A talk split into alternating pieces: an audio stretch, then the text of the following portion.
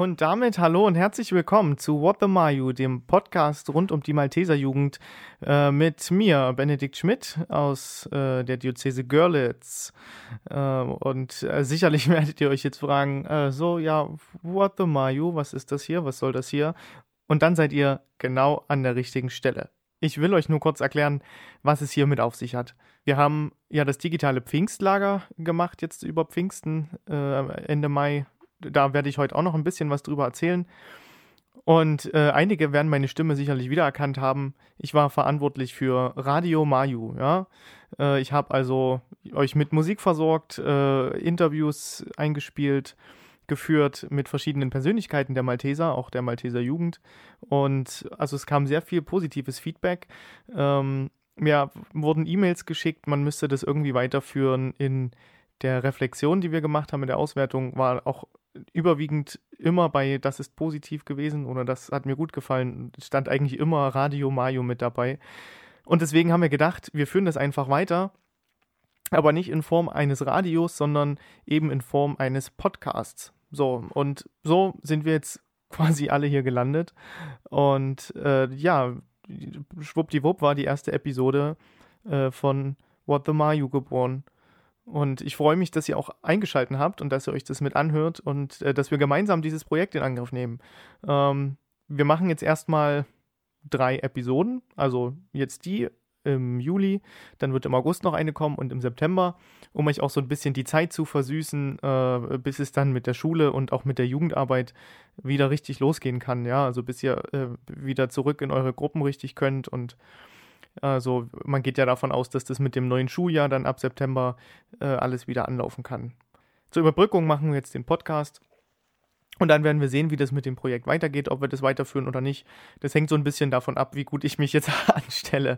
Also ob, das, ob ihr das gut findet oder nicht. Ich habe schon gesagt, wir wollen heute ein bisschen über das Pfingstlager reden. Ähm, das war ja für dieses, also dieses Jahr für uns alle eine komplett neue Erfahrung.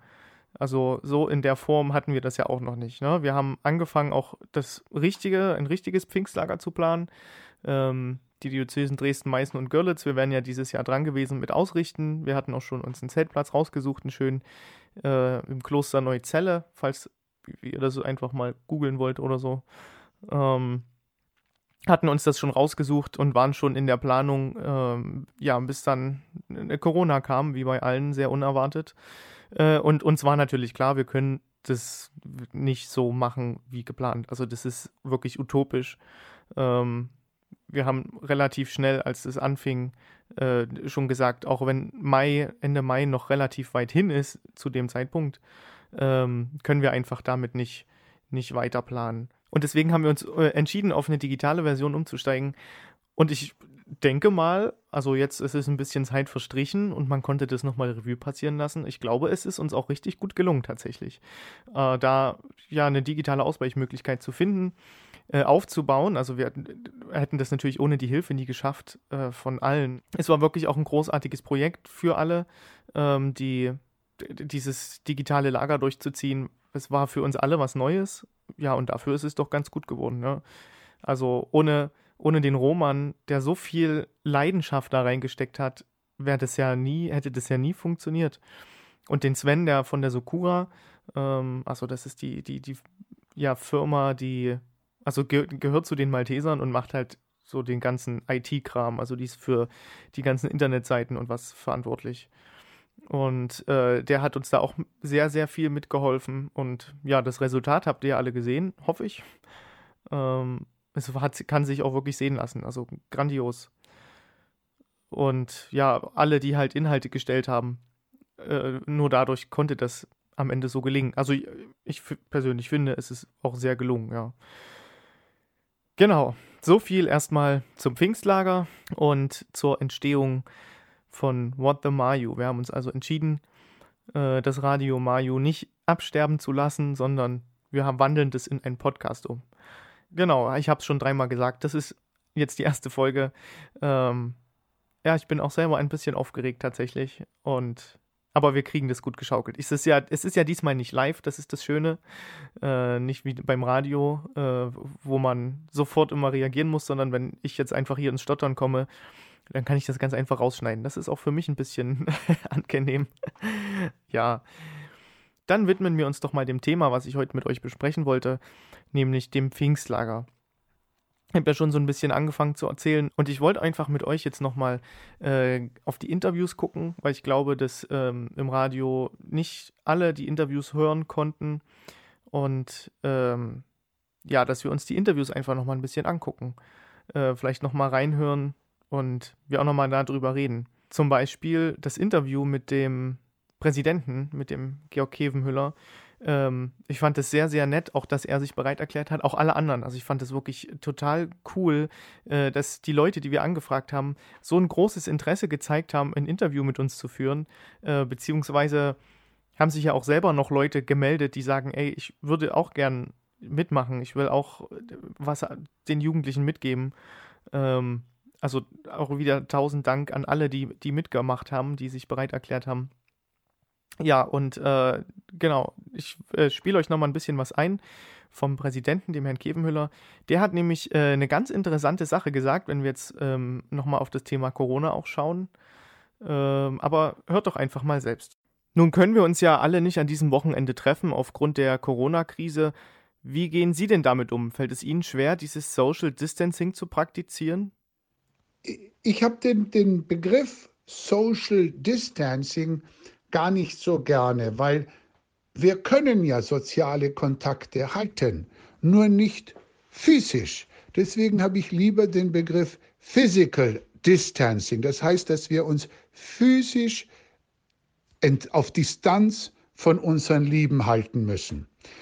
Und ähm, das fällt mir aber jetzt schon im Laufe der Zeit zunehmend schwer. Ich brauche den Kontakt zu den übrigen, zu meinen Freunden, zu meinen Kollegen. Natürlich können wir das alles per Telefon und Videokonferenzen und ähnliches machen, aber der persönliche Kontakt, den man anderen auf die Schulter klopfen, jemanden umarmen, mit jemandem mit einem Getränk anstoßen, das ist einfach ganz was anderes, als das immer nur über den Bildschirm zu machen. Es ist ganz wichtig, dass wir das einhalten. Ich bitte auch euch, Jugendliche und Kinder, nehmt das ernst. Es dreht sich um euch und es dreht sich insbesondere auch um jene, die ihr dann am Abend, die Großeltern, die Eltern, Verwandte und ähnliches, damit ihr auch die nicht Gefahr läuft, anzustecken. Daher bitte nehmt das ernst und hoffen und beten wir, dass diese leider schreckliche Zeit der Pandemie bald vorbei ist. Ja, das war das, was der Präsident uns im Interview gesagt hatte. Und ich finde, er hat dort wirklich auch äh, ein sehr gutes Thema angesprochen. Also mittlerweile sind ja die ganzen Corona-Maßnahmen nicht mehr so verschärft, wie sie noch zu dem Zeitpunkt waren, als ich mit ihm das Interview geführt habe. Das war, ja, es war im Mai, kurz vor dem Pfingstlager, ja, die Woche davor.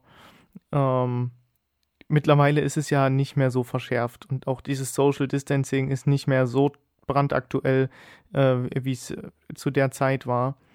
Ähm, aber er hat dort auch wirklich ähm, einen schönen Impuls drin gehabt, dass er eben sagt, es ist kein Social Distancing. Ja, wir können trotzdem noch soziale Kontakte haben. Und äh, das Einzige, was halt wegfällt, ist dieser physische Kontakt. Also, dass man sich persönlich treffen kann. Ne?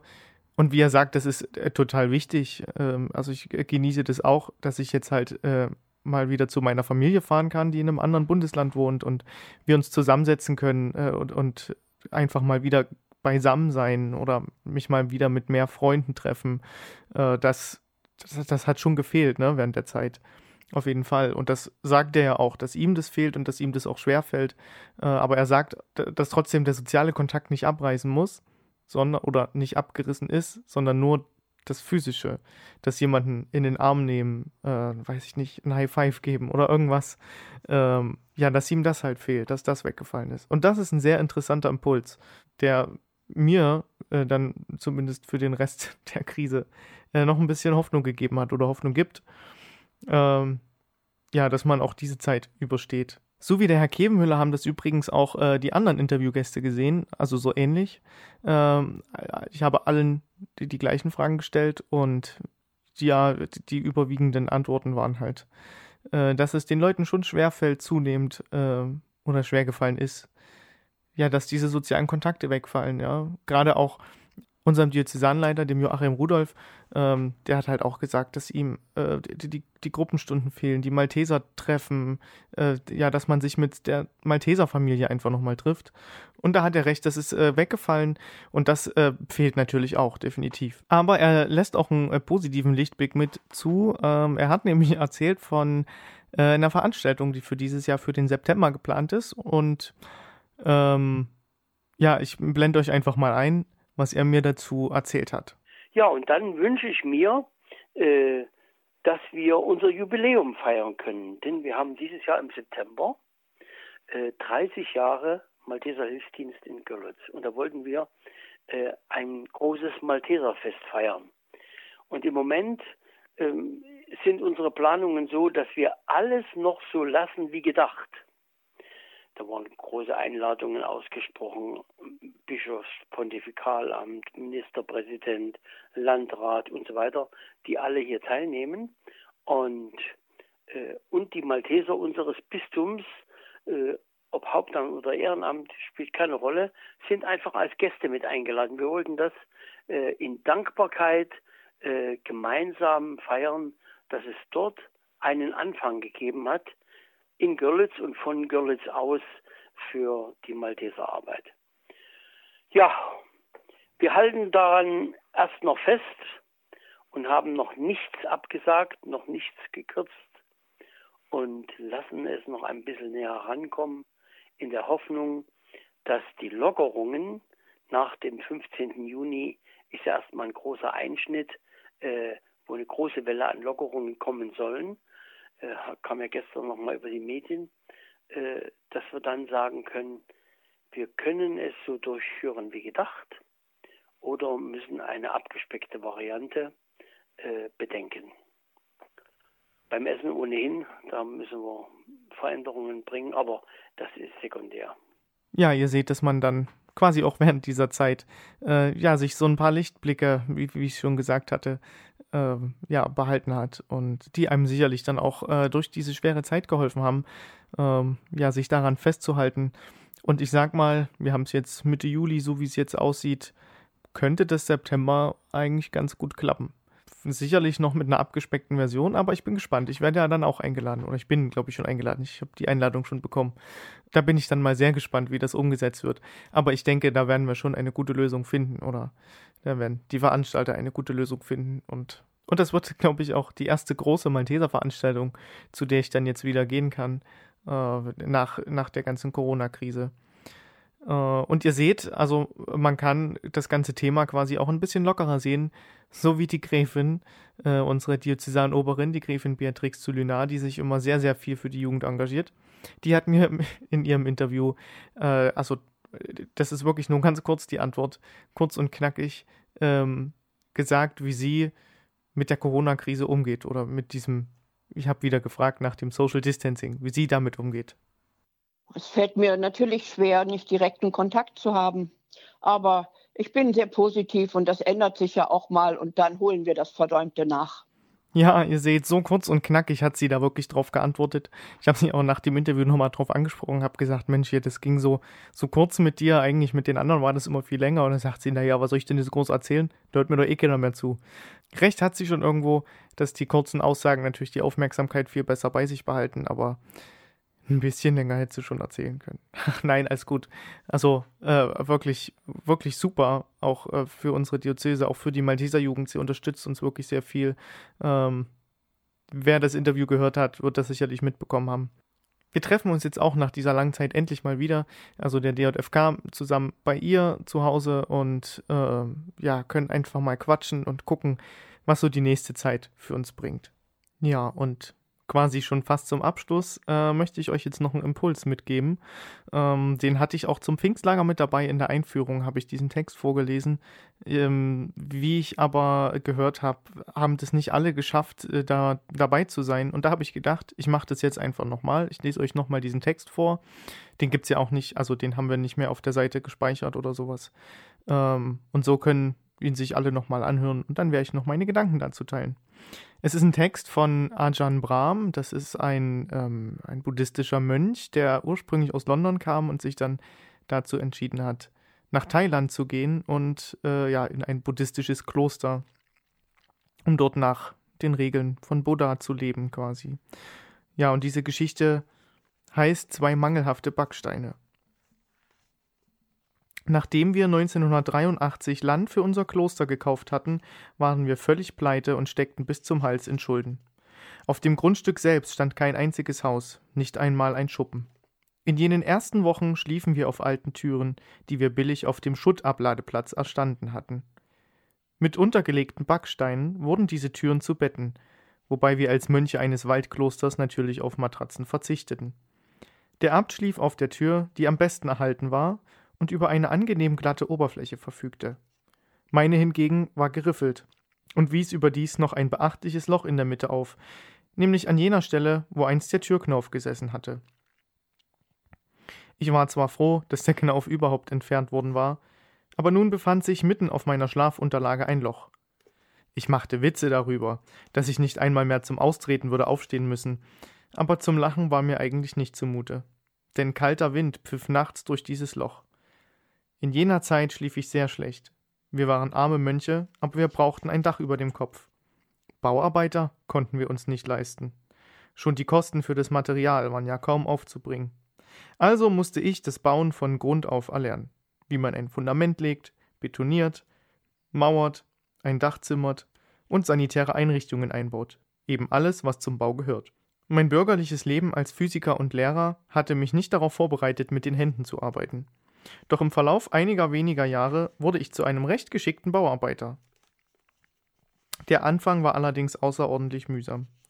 Dem Außenstehenden mag Maurerarbeit ganz leicht erscheinen. Man pappt etwas Mörtel auf den Stein, setzt ihn an seine Stelle und klopft ihn ein bisschen fest. Wenn ich aber leicht auf eine Ecke schlug, um eine ebene Oberfläche zu erhalten, stieg eine andere Ecke nach oben. Kaum hatte ich diese auch festgeklopft, tanzte auf einmal der ganze Stein aus der Reihe. Behutsam brachte ich ihn also wieder in die richtige Position, um gleich danach festzustellen, dass die erste Ecke schon wieder hochragte. Es war zum Verzweifeln. Wenn Sie mir nicht glauben, versuchen Sie es doch selbst einmal. Als Mönch verfügte ich über so viel Geduld und Zeit, wie ich brauchte. Ich gab mir also große Mühe, jeden Backstein perfekt einzupassen, ganz gleich, wie viel Zeit ich dafür benötigte.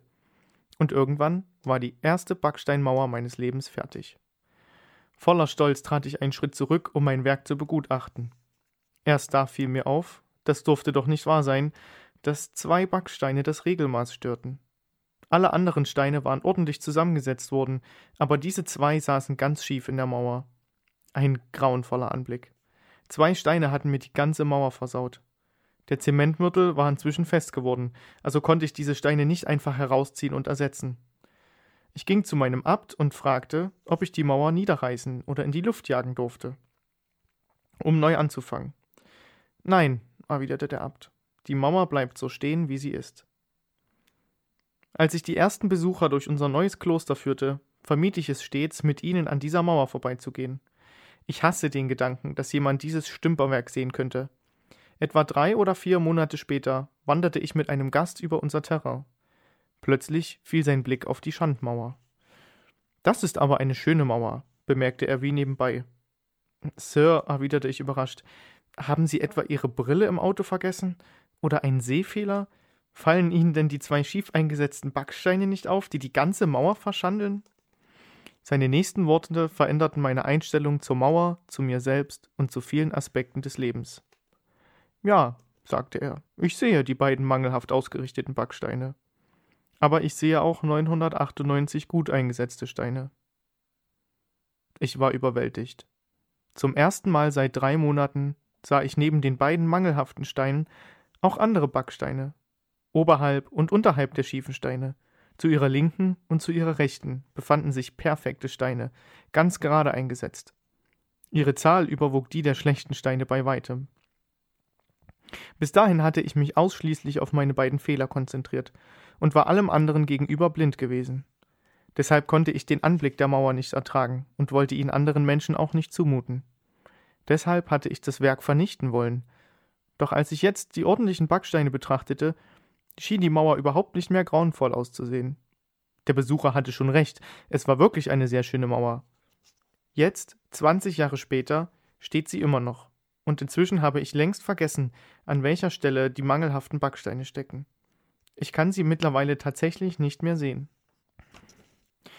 Viele Menschen beenden eine Beziehung oder reichen die Scheidung ein, weil sie bei ihrem Partner nichts anderes mehr sehen als zwei mangelhafte Steine. Viele leiden an Depressionen und manche hegen sogar Selbstmordgedanken, weil sie nichts anderes als zwei mangelhafte Steine in sich selbst erkennen können. In Wahrheit gibt es jede Menge guter Steine, perfekte Steine, oberhalb und unterhalb unserer Fehler, zu ihrer linken und zu ihrer rechten. Aber manchmal können wir sie einfach nicht sehen. Stattdessen konzentriert sich unser Blick ausschließlich auf die Fehler. Wir schauen nur auf den Makel und überlegen, wie wir ihn entfernen können. Und leider vernichten wir auf diese Weise so manche schöne Mauer. Jeder von uns hat zwei mangelhaften Steine. Aber die perfekten Steine sind so viel zahlreicher. Haben wir dies erst einmal erkannt, sieht die Welt schon viel besser aus. Wir können dann nicht nur mit uns selbst und unseren Fehlern in Frieden leben, sondern auch das Zusammensein mit einem Partner genießen. Das ist eine schlechte Nachricht für Scheidungsanwälte, aber eine gute für Sie. Ja, die Geschichte wollte ich euch einfach nur nochmal mitgeben. Äh, von Ajahn Brahm aus seinem Buch Die Kuh, die weinte. Ähm, da hat er sehr viele Geschichten gesammelt. Und er hat auch eigentlich eine relativ gute Zusammenfassung noch am Schluss mit hingeschrieben, die ich mit vorgelesen habe.